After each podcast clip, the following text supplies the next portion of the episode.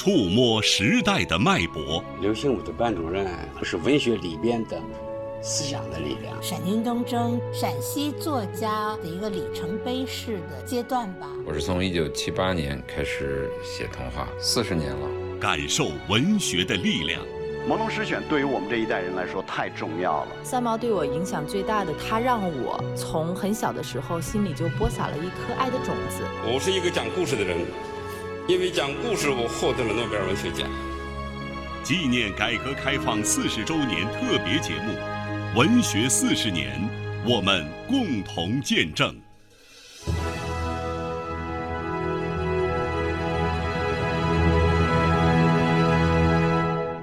请听第1集《报春的燕子》。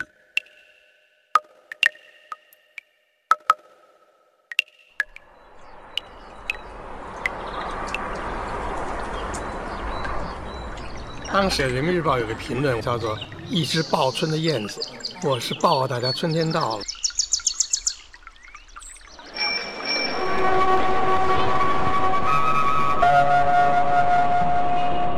1977年，刚刚从10年浩劫中走出来的中国如大病初愈，虽心有欣喜，却依旧虚弱甚至胆怯。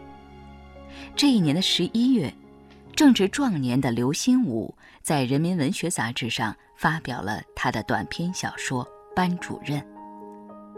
出乎刘心武的意料之外，这部小说引起社会强烈的共鸣和空前的反响。那年的寒冬竟生出了春和日丽般的明媚。我现在回顾起来，我把它叫做空前绝后的轰动性反响。崔道仪曾是《人民文学》杂志的编辑，是他一手发掘了刘心武的《班主任》。就是人们把这个文学作品和当时的这个政治气候关联，就觉得你这个时候发了这一类的作品，那么就折射的是当时社会上的政治动向，所以反应非常强烈。来自全国各地的读者来信如雪片般飞往杂志社和刘心武的家里。刘心武记忆犹新。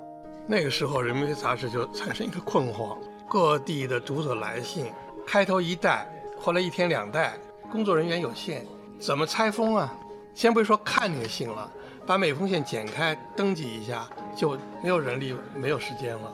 因为很多信最后他要是转给我，我自己拿到有上千封。在写《班主任》之前，从1961年至1976年，刘心武在北京13中从事了10几年的教师工作。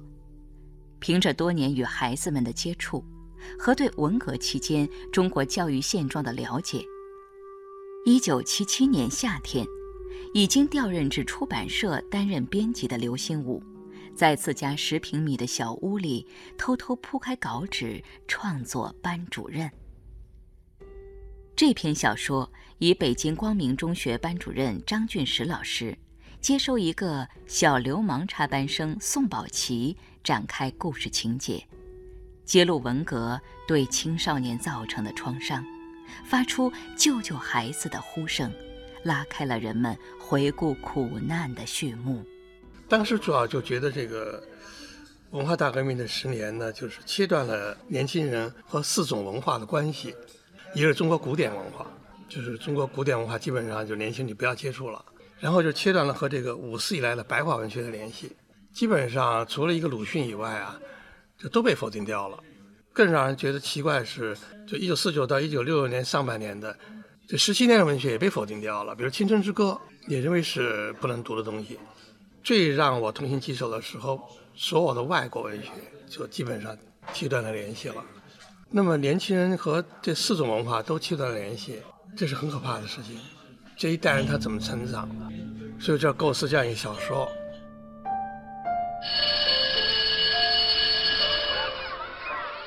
别的东西都收进书包了，只剩下那本小说。张老师原来顾不得细翻，这时拿起来一检查，不由得啊了一声。原来那是本文化大革命以前中国青年出版社出版的长篇小说《牛虻。谢慧敏感到张老师神情有点异常，忙把那本书要过来翻看。他见里头有外国男女讲恋爱的插图，不禁惊叫起来：“哎呀，真黄！明天你狠批这本黄书！”张老师皱起眉头，忍不住对谢慧敏开口分辨道：“这本牛虻可不能说成是黄书啊！”谢慧敏的两撇眉毛险些飞出脑门，她瞪圆了双眼，望着张老师，激烈的质问说：“怎么？不是黄书，这号书不是黄书，什么是黄书？”在谢慧敏的心中，早已形成一种铁的逻辑，那就是凡不是书店出售的、图书馆外借的书，全是黑书、黄书。这实在也不能怪他，他开始接触图书的这些年，恰好是四人帮搞文化法西斯专制主义最凶的几年。可爱而又可怜的谢慧敏呢，他单纯的崇信一切用签字新排印出来的东西，而在四人帮控制舆论工具的那几年里，他用虔诚的态度拜读的报纸刊物上，充塞着多少他们的帮文，喷溅出了多少戕害青少年的毒汁啊！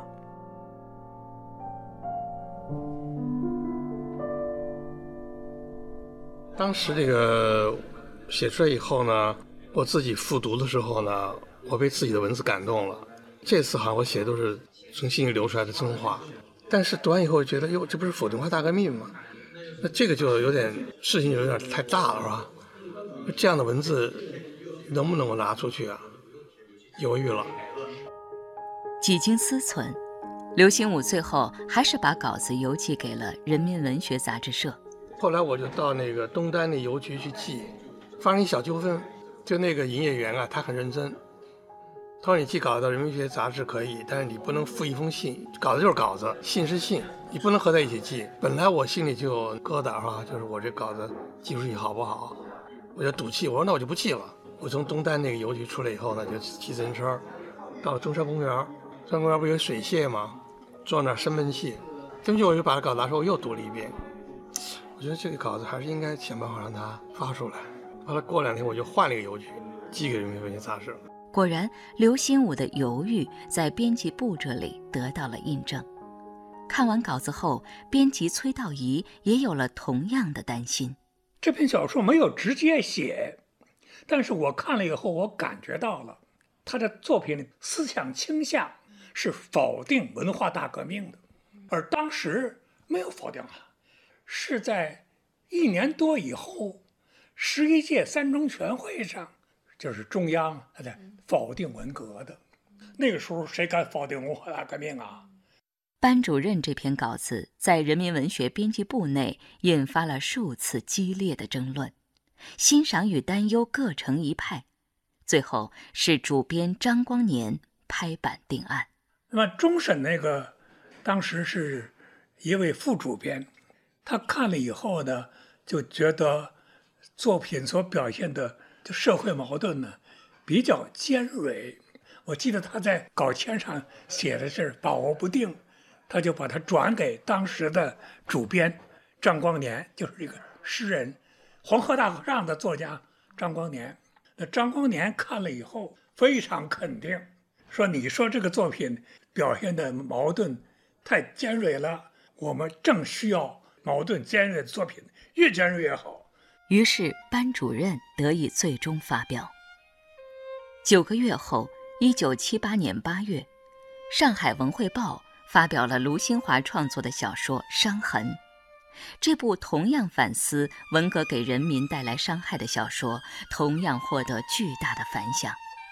此后，一大批反思文革的文学作品涌现出来，如张杰的《从森林里来的孩子》，宗璞的《弦上的梦》，陈士旭的《小镇上的将军》，丛维熙的《大墙下的红玉兰》等等，他们一同形成了中国新时期第一个文学思潮——伤痕文学思潮。而班主任则成为了新时期新文学思潮的开端。文学评论家白夜认为，这彰显了文学中思想的力量。刘申武的班主任是被称之为新时期文学的先生，主要就是他是发表的时间比较早，发表在77年。就是我们今天在谈改革开放40年的时候，其实是从78年年底的世界三中全会说起，但是呢，刘申武他是发表在77年，应该比这个还要早。今天回过头去再看作品的时候，就说这个作品很不好读，或者说是读起来很白，都会翻过来想这个作品在当时为什么引起那么大轰动。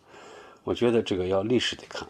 那个时候呢，没有新的作品的出现，这个是第一篇现实题材作品，而且作品里头表现出来的那样一种思考的力量、反思的力量、批判的力量，但是只有引起人们很大的共鸣。我觉得这是这个作品引起很大轰动的一个非常重要的一个原因。它不是文学的力量，是或者说是文学里边的思想的力量。忆时代风华，享文学之美。纪念改革开放40周年特别节目《文学40年》，我们共同见证，正在播出。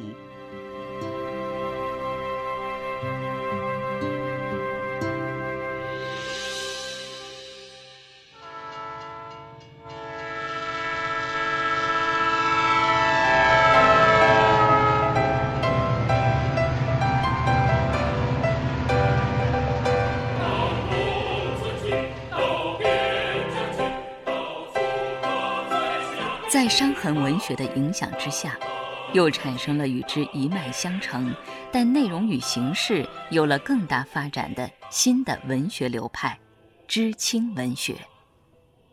文化大革命开始后，滚滚的车轮将无数中学毕业生送往祖国大江南北，开始他们作为知识青年到农村去，接受贫下中农再教育的知青岁月。我呢，当知青呢，生活呢是有2段。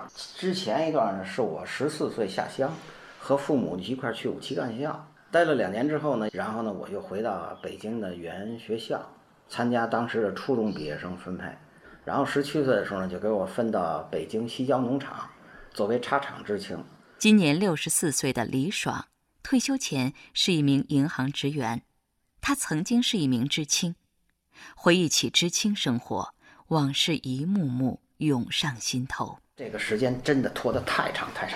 我在西郊农场6年06个月呀，我17岁去的，我回来是23岁啊。对于北大荒的知青来说就更惨了，10年啊。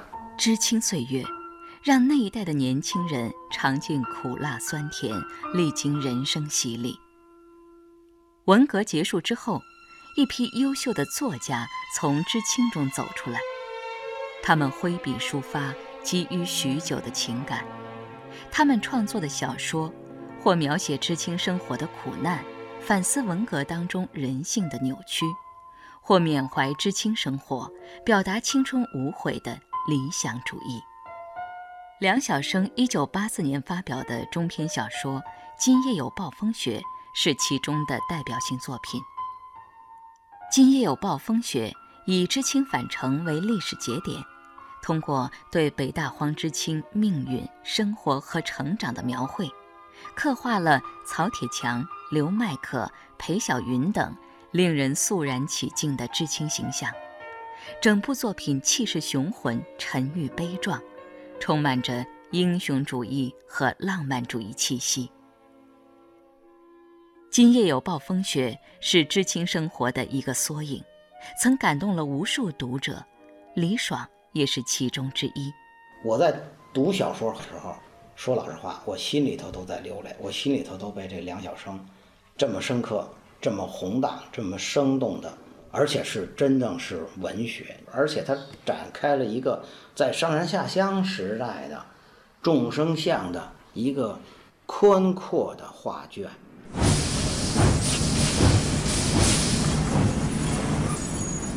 公元1979年，春节后，东北松嫩平原仍然寒凝大地，千里冰封，万里雪飘。车站内、站台上、候车室里，几百名知识青年在等待着列车。他们随身所带的手提包、行李捆儿，像小山，这里那里堆在站台上，焦急、茫然、惆怅、沉思、冷漠、凄凉、庆幸、肃穆、严峻，各种各样的神色和表情呈现在一张张男女知识青年疲惫的脸上。角落里，在破碎了镜子的立柜旁，一个知识青年和一个身份不明的旅客正做着一笔买卖。就这个30吧。30？我从连队辛辛苦苦折腾到这儿，要不是没办法托运，我才舍不得。那35，再多1块也不加了。好，35就35。卖了立柜的知识青年接过钱就走，刚走了几步，又转回来，还给对方钱，大声说：“不卖了！”抬腿一脚，大头鞋将立柜踢了个窟窿，接着又是一脚，又一个窟窿。一个怀里抱着孩子的女知识青年跑过来，阻拦着，用上海口音嚷叫着：“你疯了啦啦！好端端的立柜，泄啥气嘞！”哇的一声，孩子哭了。列车进站了，几百名知识青年像狩猎一只庞大的野兽般，包围了每一节车厢的车门、窗口，手提包、行李捆纷纷从打开的窗口塞进车厢，等不及从车门挤上车的，就从窗口爬。哎，孩子别从窗口进来啊！说话间已经塞进去了。车厢里传出了孩子的哭声。另一个窗口，一场难舍难分的别离。姑娘站在站台上，小伙子在车厢内。小伙子从窗口探出身，姑娘拽住他的胳膊，哭着喊着：“我不放你走，我不放你走，我不放你。”小伙子泪流满面，几个知识青年同情地望着他们，有人摇着头，轻轻地说：“唉，北大荒姑娘。”车站上的广播喇叭响了：“各位旅客请注意，各位旅客请注意，本次列车晚点4小时。下面广播天气预报：嫩江地区零下24度，黑河地区气温继续下降，受西伯利亚寒流影响，今夜有暴风雪。”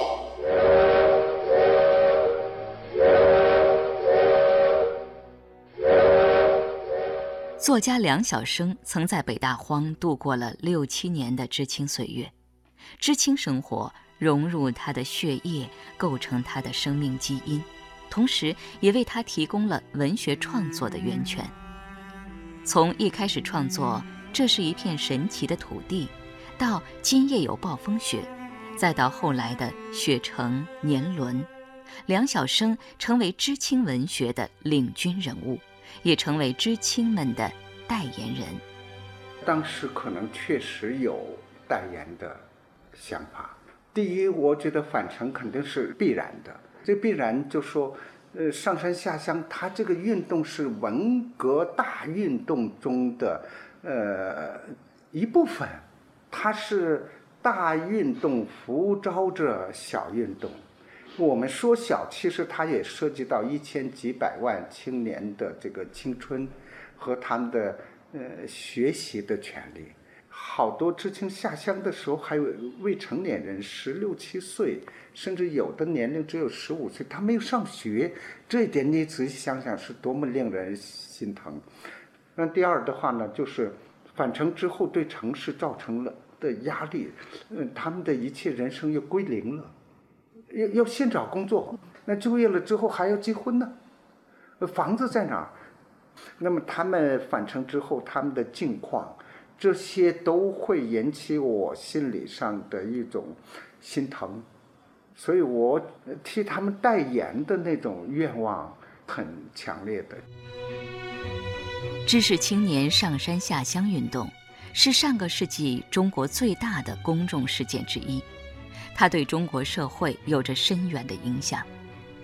在文学上，知青文学涌现了一批优秀的作品，如竹林的《生活的路》，王安忆的《本次列车终点》，张贤亮的《灵与肉》，叶欣的《蹉跎岁月》，以及史铁生的《我的遥远的清平湾》等等。知青文学是中国当代文学中一个重要的文学流派。文学评论家白夜认为，知青文学对后来其他的文学流派都有着深远的影响。知青作家最先通过他们的写作给我们描写了当时的社会现实，比如说农村的啊、农场的呀，或者是兵团的呀。同时通过这种写作出现了一批作家，这些作家后来就成为我们当代作家中的中坚力量。还有一个我觉得就是知青作家他在现实题材的写作中，他表现了知青在这个生活的历练中的成长，以及他对很多社会问题的思考。那么在某种意义上讲，他们从生活的层面，从个人层面进入社会的层面，从个体进入的整体，从物质的生活进入到了精神的生活，所以它是一个不断深入、不断深化这样一个过程。在这个过程中表现得很丰富、很深厚，同时也给别的文学提供了非常好的借鉴。知青文学对反思文学啊、对改革文学啊，包括后来的新写实小说都有很多的启发。12月18日至22日，中国共产党第11届中央委员会第3次全体会议在北京召开。此前，中央于11月10日至12月15日召开了工作会议。邓小平同志做了解放思想、实事求是、团结一致向前看的著名讲话。文革结束，11届3中全会召开，中国进入了改革开放的新时期。丽日高照，春风宜人，鸟声清脆。从伤痕文学、知青文学开始，中国当代文学的大花园正在慢慢丰富而灿烂起来。